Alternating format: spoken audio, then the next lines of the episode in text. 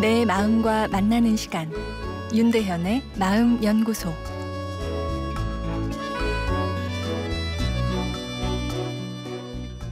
안녕하세요. 화요일 윤대현의 마음 연구소입니다. 오늘은 취미에 대해서 얘기해 보겠습니다. 열심히 살다가 지쳐 저에게 오신 분들께 스트레스 관리는 어떻게 하세요라고 물으면 우물쭈물 어, 대답을 못 하시는 분들이 아, 꽤 많습니다. 아, 고민하다가 전 술도 못 먹습니다라 이야기하는 남자분들 많은데요. 스트레스 관리를 하면 우리 남자들은 술이 가장 먼저 떠오르는 것 같습니다. 그럼 저는 말을 받고 다시 물어봅니다. 어떤 취미를 가지고 계세요? 대답하시는 분들이 정말 없습니다. 취미란 말을 들으면 어떤 생각이 드시는지요? 젊은이들은 소개팅 할 때 묻는 말이라 생각하고 앞만 보고 살기 바쁜 직장인들은 팔자 좋은 소리라 생각하겠죠. 또는 시간적 경제적 여유만 있으면 언제든지 할 수 있는 활동이라고 생각할 수도 있습니다.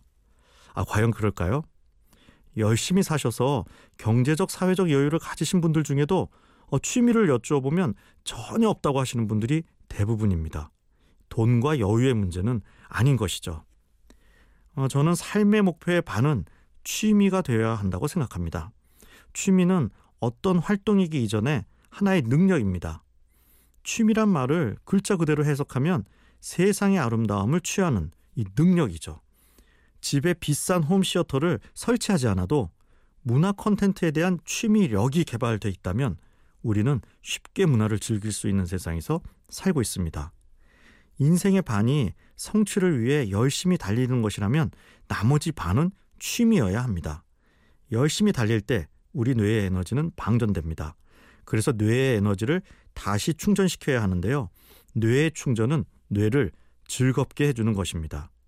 세상에 있는 아름다움에 뇌가 즐겁게 반응하도록 트레이닝하는 것이 취미라는 파워를 증대시키는 일입니다.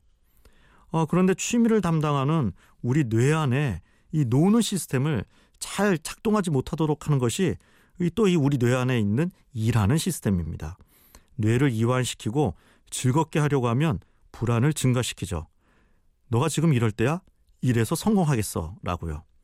그러나 성공의 중요한 한 축인 창의성은 노는 뇌에서 나옵니다.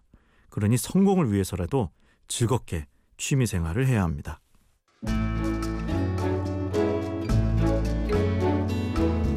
윤대현의 마음연구소. 지금까지 정신건강의학과 전문의 윤대현 교수였습니다.